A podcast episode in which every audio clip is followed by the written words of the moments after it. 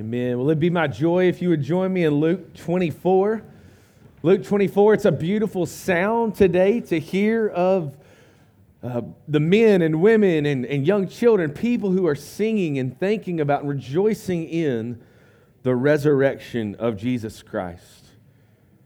We read this in this is in Luke chapter 24. For this whole semester, we've been walking towards the cross. We've been walking towards this moment.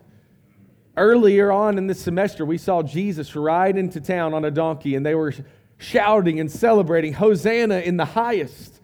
Blessed is he who comes in the name of the Lord. But since that day, it's kind of been downhill since then. It's been downhill since then, since Jesus was betrayed by his closest friends, since he was arrested in the garden late Thursday night, since, since Friday when he was put on trial early in the morning before Herod and Pilate, beaten, flogged, and then nailed to a sinner's cross.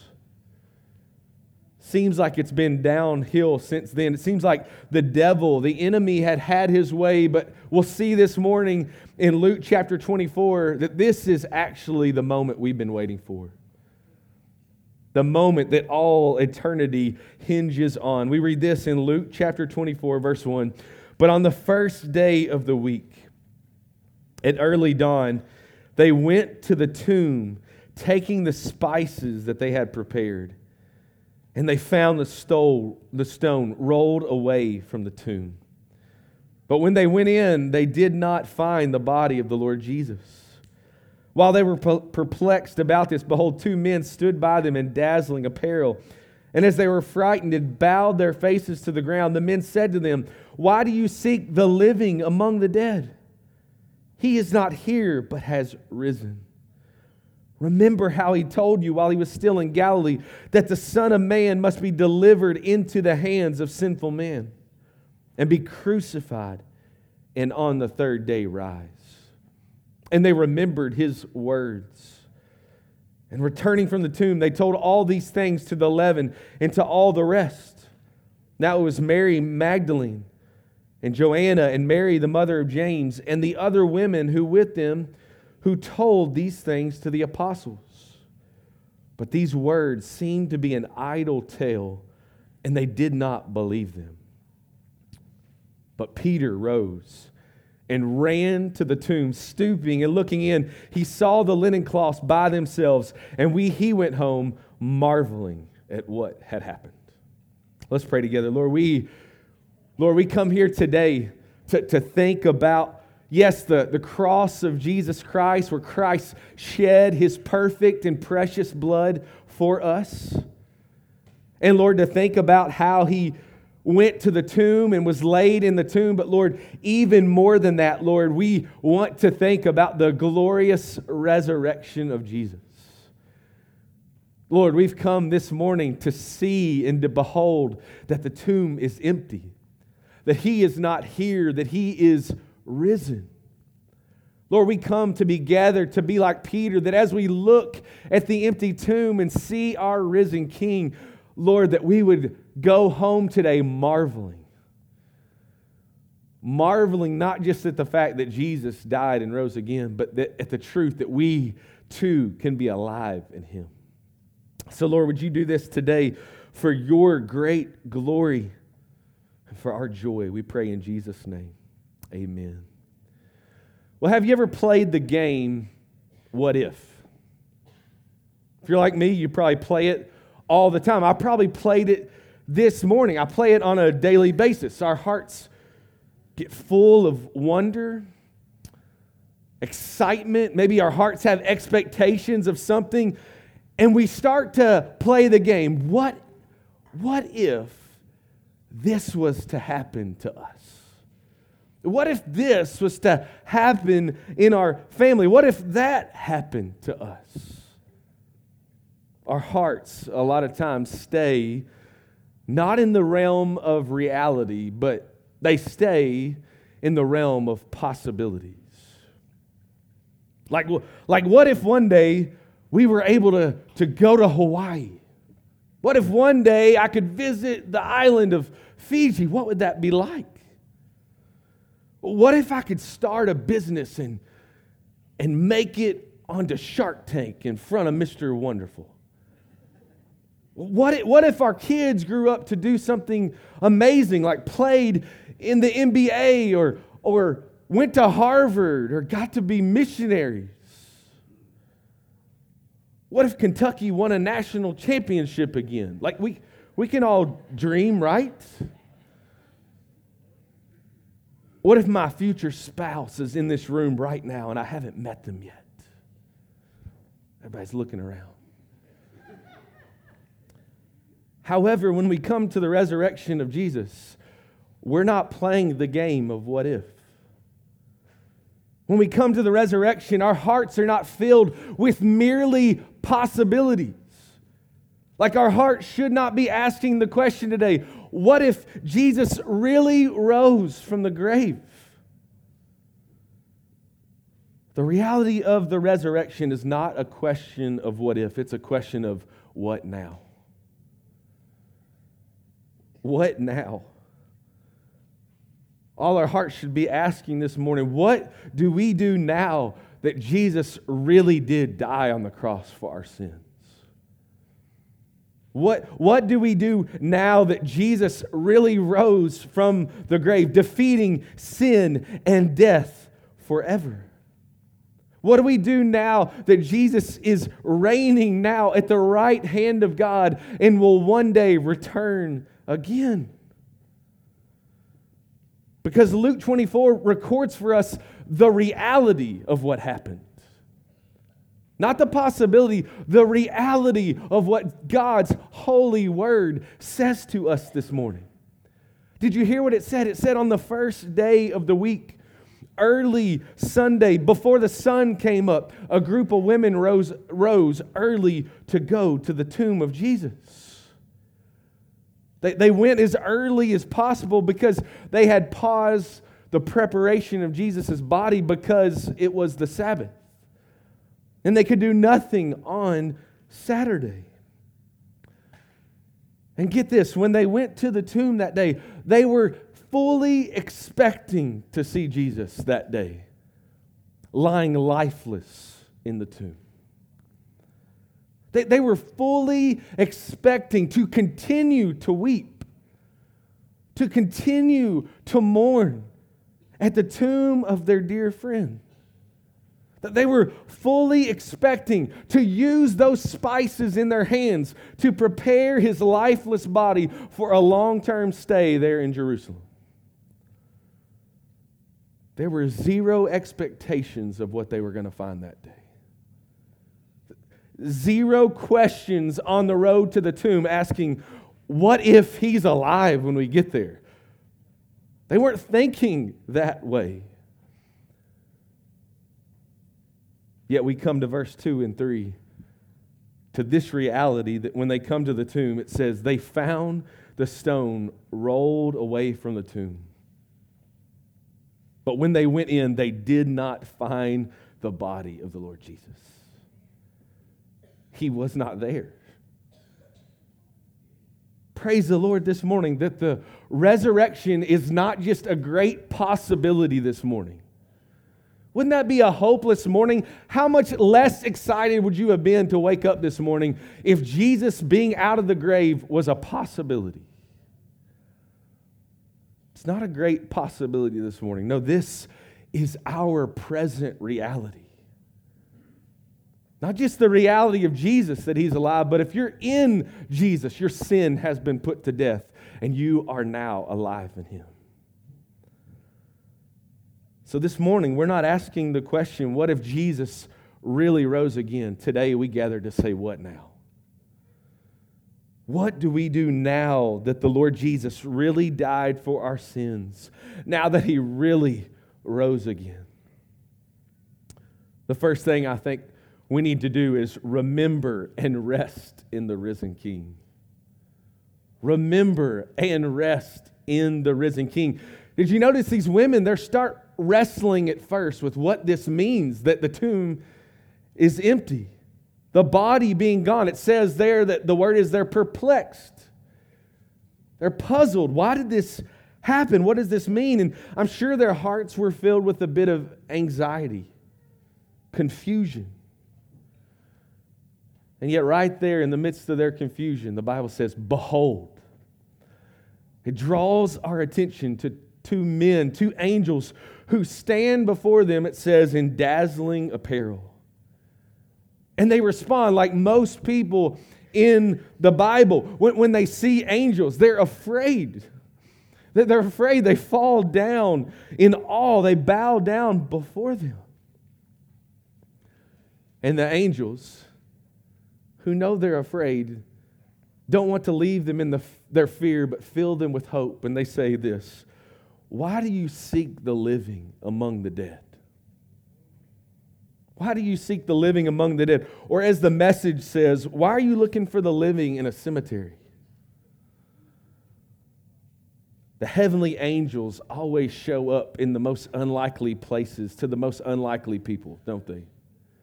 Think about this. If we were to go back in Luke chapter 2, at the beginning of the Gospel of Luke that we've been walking through, the angels show up to the lowly shepherds. Some of the lowest people in society, forgotten by everybody else. And out there in the middle of the field, the angels bring good news of great joy that a Savior has been born in Bethlehem who is Christ the Lord.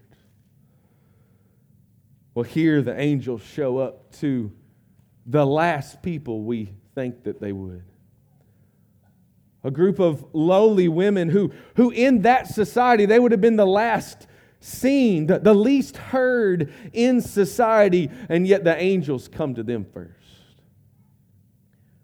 Bringing good news of great joy, not that a Savior's been born in Bethlehem, but good news of great joy that He's not here he has risen. Jesus is alive. And the, the angels remind these women, they say, Remember what Jesus promised that he would do. Remember what he promised he would do. Look at verse 6 and 7. He says, They say, He is not here, but has risen. Remember how he told you while he was still in Galilee that the Son of Man must be delivered into the hands of sinful men and be crucified, and on the third day rise. They didn't understand it at the time, but he's recalling their minds back, back to Galilee when they were walking with Jesus.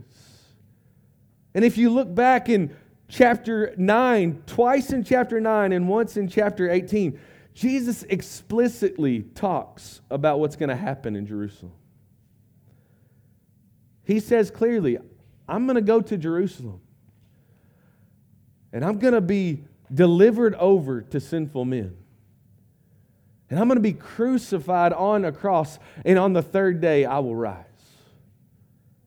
Three times he told them this. And now, just minutes after Jesus' heart started beating again, the angels say to the women, Remember. Remember. R- remember what Jesus said he would do, and that's exactly what he's done. And the Bible says that they remember his words. In that moment, they remember what Jesus had said. And so this morning, the, the Word of God is telling us, Christ Fellowship, telling us that we too need to remember and rest not on, only in what Jesus said He would do, but what He has done. We must remember the gospel. We must remember the gospel because we're a bunch of forgetful people. Forgetful people that have spiritual amnesia forgetful people that I know before tomorrow morning, I will already forget that there's an empty tomb in Jerusalem, that Jesus is alive. Remember, Paul tells the church at Corinth in 1 Corinthians 15, he tells a bunch of forgetful Christians there, he says, For I've delivered to you as of first importance What I also re- received that Christ died for our sins in accordance with the scriptures, that he was buried, that he was raised on the third day in accordance with the scriptures. Christ Fellowship, we, we can forget a lot of things, can't we? We do forget a lot of things. Most weeks we forget a lot of important things, but we must not forget the gospel. We cannot forget what Jesus said he would do and what he has done. What he has done. We must say to one another every week, not just on Sunday, Sunday morning, not just in the songs we say, but we have to say again and again, day after day, remember that Christ has died. Remember that Christ has risen, and remember that Christ is coming again. I mean, Martin Luther said, This is how I want to live my life. I want to live like Christ died yesterday, rose again in the mor- this morning, and is coming again tomorrow. That's how we need to live our lives. Like Christ died yesterday, rose again this morning, and we're going to sing tomorrow. We need to remember the gospel. Yes, this morning on Easter, but I'm going to re- need to remember tomorrow. I need to wake up tomorrow and pinch myself saying, This is not a dream. Jesus is really alive. It's not a cute Christian story that we sing about in the South. No, Jesus is alive. It's not a great possibility for our lives. This is my reality if I'm in Christ, and your reality if you're in Christ. Listen, church, how you experience rest in your life is directly linked to how you remember the gospel. I'll say it again. How you experience rest in your life is directly linked to how you remember the gospel. I mean, if you think about it, we spend so much time thinking about what we're doing, don't we? We spend so much of our day thinking about what we're doing, thinking about what we should be doing, feeling shame about what we have done, wondering if we have done enough, asking, could I do more? But so little time thinking about what Jesus has done. So little time thinking about what Jesus has done and we should not be consumed with ourselves, we should be consumed with Christ. Brothers and sisters, if you continually return to the cross day after day, continually remember the empty tomb, if you were to think less about what you're doing and more about what Christ has done, you will have rest. That's a big promise that I'm giving you. But if you would think less about what you're doing and think more about what Christ has already done for you, you will have rest. I'm not promising your schedule's going to get easier.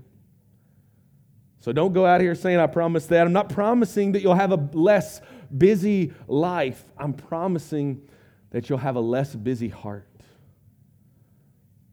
You'll have a less busy heart when you remember the gospel. When you remember that Jesus died for you and he rose again for you. So this morning, let me ask you are you feeling frantic? Like, are you, is your heart feeling restless?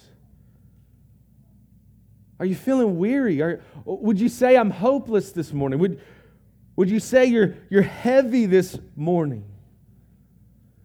The first question you, you need to ask yourself is not, What do I need to do? It's what has Jesus already done? Are you forgetting the gospel? Are you forgetting the empty tomb? Because we have a gentle and lowly Savior who really died and who really rose from the dead who doesn't come to you this morning and says, Come to me, all you who are weary and heavy laden, and I'll give you something to do. No, he says, Come to me, all you who are weary and heavy laden, and I'll give you rest. I will give you rest for your soul. I'll give you rest from your restless heart and work so that you can remember and rest in me. So, what now? What do we do? First, remember and rest in the risen King. Second, run and see the risen King. Run and see your risen Savior. The, the, one, the women, they, they get to see it with their own eyes. They get to grasp this reality. They go in, they look inside the tomb, and they see that there's linen cloths in there, but, but Jesus is not there. The tomb is empty. So the women, it says, return from the tomb and they go to the apostles, they go to the disciples to tell them what they've seen and what they've heard. It says they go to the 11, which means the 12 minus Judas, to tell them that Jesus is alive. Did you notice, though, the majority of the disciples, how they responded to these women? It says that they they seem like it was an idle tale in verse 11. But these words seemed to them an idle tale, and they did not believe them. The language is saying that they, they thought this was nonsense. It seemed like nonsense. Literally, it's like they, they thought they were crazy. They thought they were in, insane. They could not imagine that someone who was crucified on Friday could, could rise on Sunday. Which, when you really think of what we're talking about, it is astonishing. It is hard to believe. But it's helpful when you think about it because most scholars today look at people two centuries ago and they think, well, they were just naive. They were just so gullible they're, they're so less educated than us superior, enlightened 21st century folk who, who have it all together. We would, we would not have fallen for that.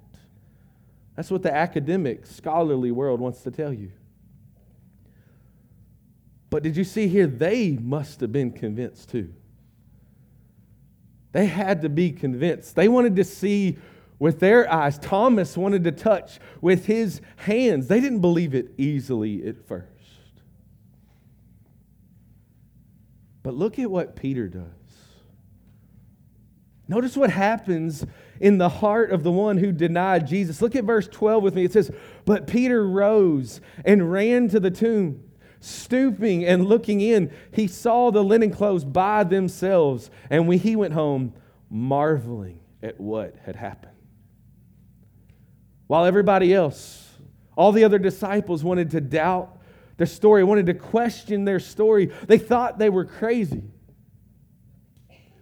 Peter doesn't roll his eyes at the women. P- Peter runs to see for himself. He runs to see the empty tomb. He wants to see the risen king. The story was not foolish talk, an, an idle talk, but it filled Peter with faith. He remembered what Jesus had said. And he went home marveling at the empty tomb. Brothers and sisters, this morning we must run and see the risen King. That should be your heart, not to, to doubt or to question or to think it's crazy, but like Peter, to get up and run to see Jesus to run and to see yours for yourself that Jesus, yes, he died on the cross for your sins, but he is not dead, he is alive. To behold, he's not here, he is risen indeed. Christ Fellowship, did you, did you know? Did you know that the, the tomb is still empty today? You ever think about that? Did you know the tomb is still empty? This is the present reality in Jerusalem. This morning, there is no grave with Jesus' body in it, there's no gravestone with his name on it. Did you know right now that if we could open up the curtain of heaven, we would see Jesus right now in heaven at the right hand of God, reigning victoriously? risen and alive. And did you know that, that the resurrected king, if we could behold him in heaven right now, still has a hole in his side, still has scars, prints on his hands? How do you know? Because, well, the disciples saw the resurrected king. And Thomas got to touch the scars. These aren't scars that Jesus is ashamed of.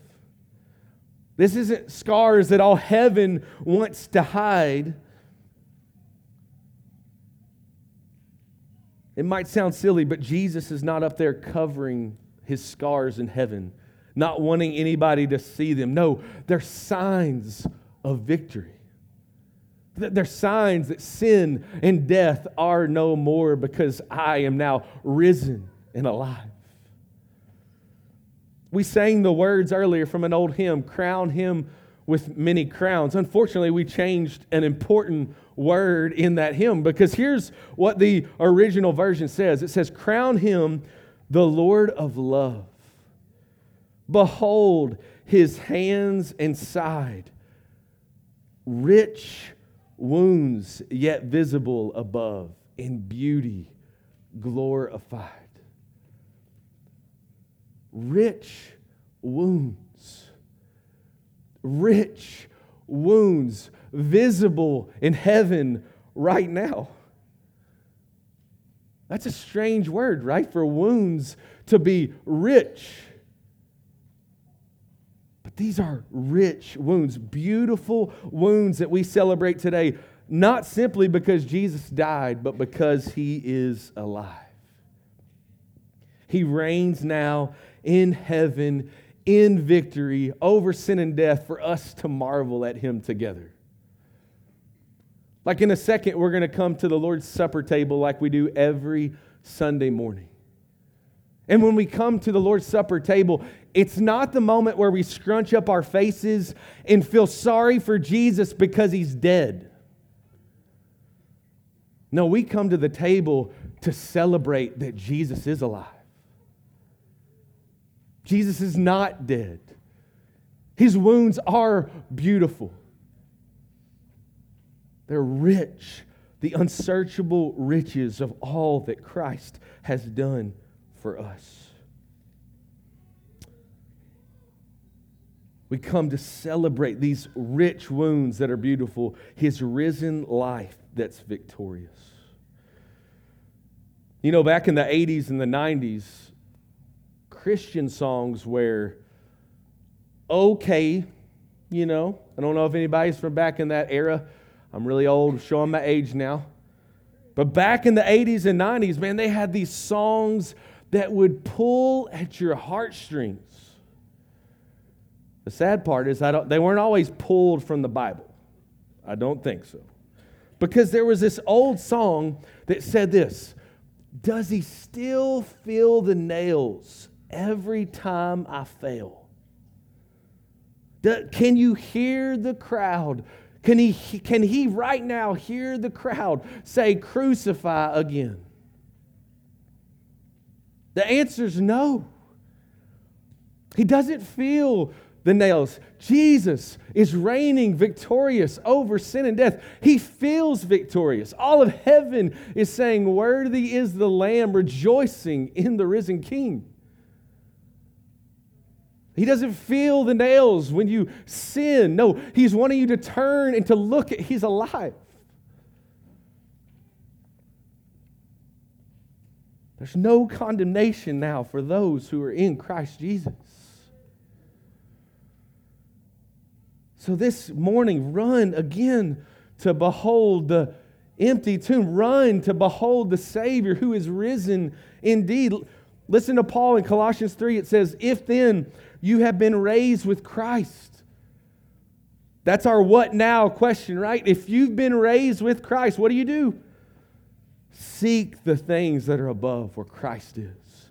Seated at the right hand of God. Set your mind on the things that are above, not on things on the earth, for you have died and your life is hidden with Christ in God. When Christ is who is your life appears, then you will also appear with him in glory. That's what now. Run, run and see your risen Savior. Finally, run and tell about the risen King. Run and tell about the risen King. The women, did you notice? This was not news when they looked in the empty tomb to keep to themselves. They didn't go and run to McDonald's or Starbucks. They went straight to the disciples to see them, to tell them about what they've seen and what they heard. And we see in the, the Bible that when the disciples slowly grasp the reality of the resurrection, they do the same thing. They do the exact same thing. When they grasp the truth that Jesus is alive, they're telling people that want to beat them, that want to kill them, you know what? We can't help but speak of what we have seen and what we've heard. And we've been with Jesus. We've ate fish with Jesus. We can't help but tell you that he is alive. This is the natural reaction for all of us who grasp the reality of the resurrection who no longer see it as a possibility, but grasp, that this is the reality.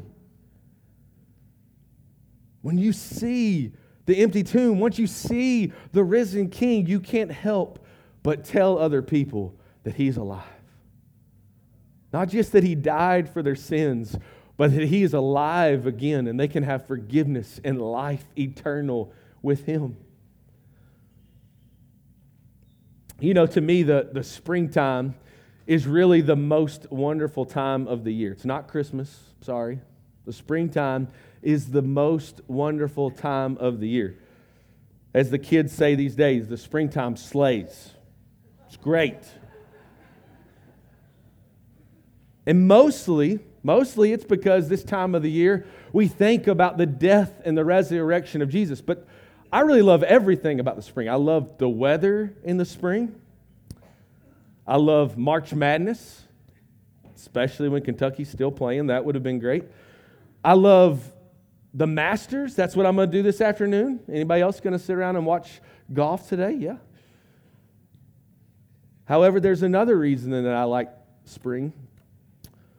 This is a safe place, right? A safe place to confess something. I love American Idol. I'm sorry. I'm sorry. I have to tell you.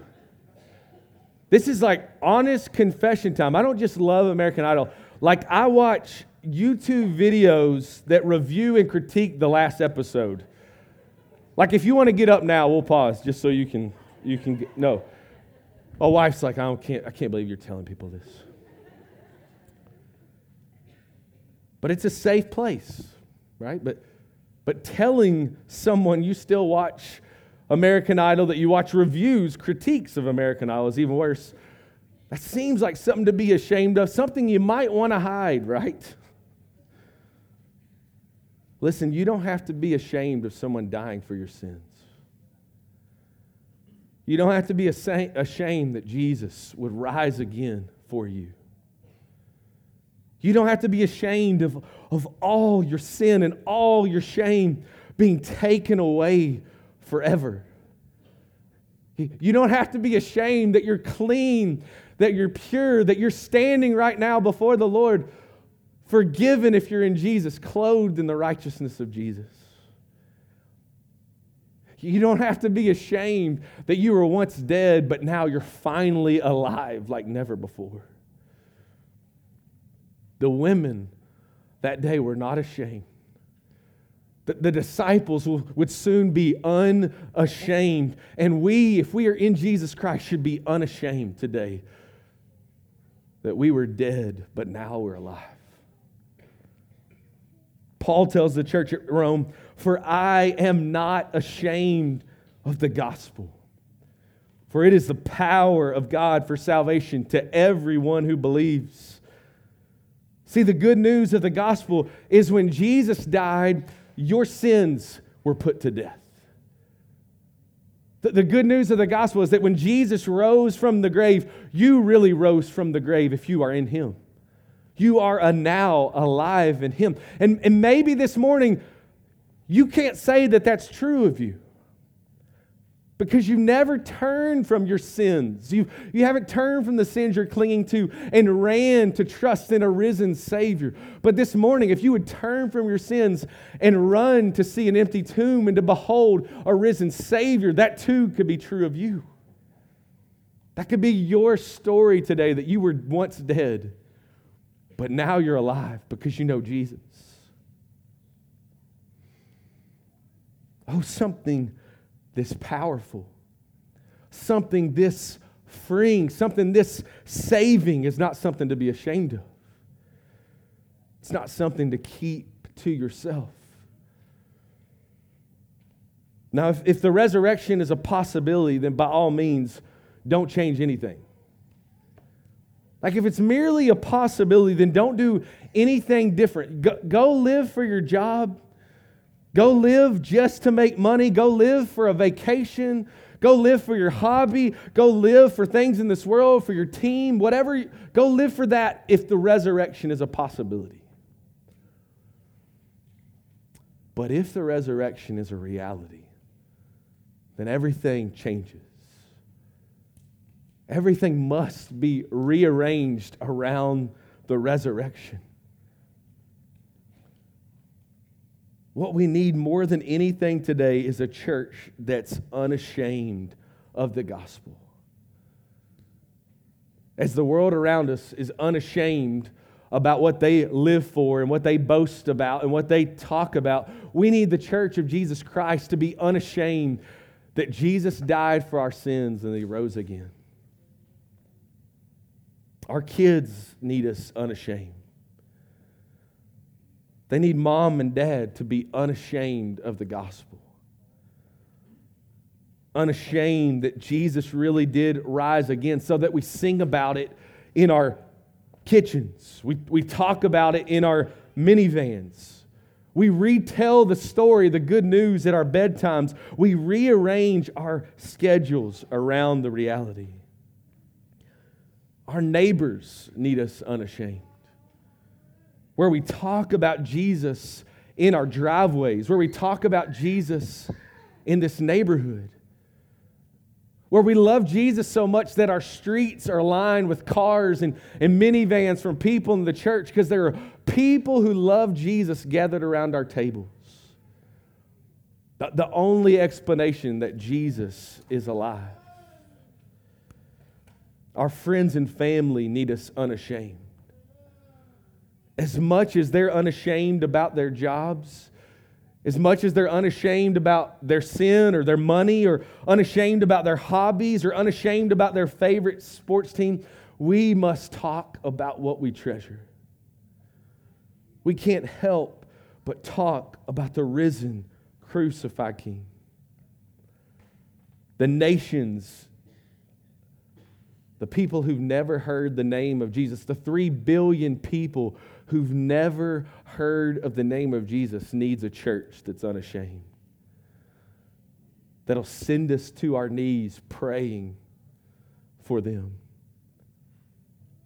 That'll give away our money that the gospel might go forth. That'll send even our lives, our families to the nations so that the nations can sing, Worthy is the Lamb who was slain. Michael Lawrence says this in his book, Conversion The local church is God's evangelism plan for the world. The local church is the world's assurance that Jesus got up from the dead. Did you hear that? The local church is the world's assurance that Jesus got up from the dead. People can come here in the morning and say, say they really believe this. This is not a possibility for them. This is their reality, the reality that they've rearranged all their lives around. Because their Savior came and lived and died and rose again. You know, a couple years ago, I walked into Starbucks downtown on a Sunday morning. Knew the barista really well, and she said to me as I walked in on Easter morning, What are you doing here? I thought today was your Super Bowl. I was like, well, that kind of makes sense, right? Super Bowl, Easter Sunday for Christians. except for the fact that if we could pull back the curtain of heaven right now and peer into eternity, we would catch a glimpse of the multitudes from every tribe, tongue, and nation gathered around nail scarred hands, unashamed of his rich wounds, singing to the top of their lungs, Worthy is the Lamb who was slain. Trust me, if we could catch a glimpse today of glory, if we could catch a glimpse of the reality of the resurrection, if we could see and behold the glory of our risen King, I promise it would make, heaven would make the Super Bowl look like a little league football game. It would look like a joke. For all eternity, we won't, we won't be spending time thinking about the possibilities. We won't be playing what if. We will be spending all eternity rejoicing in the reality of the resurrection that Jesus is alive forever. And we are forever alive in him. Brothers and sisters, it is finished. We're no longer slaves. He is risen. We're no longer in the grave. Death's defeated. We are free indeed. Come and see Christ Fellowship. Jesus is alive. Let's pray together.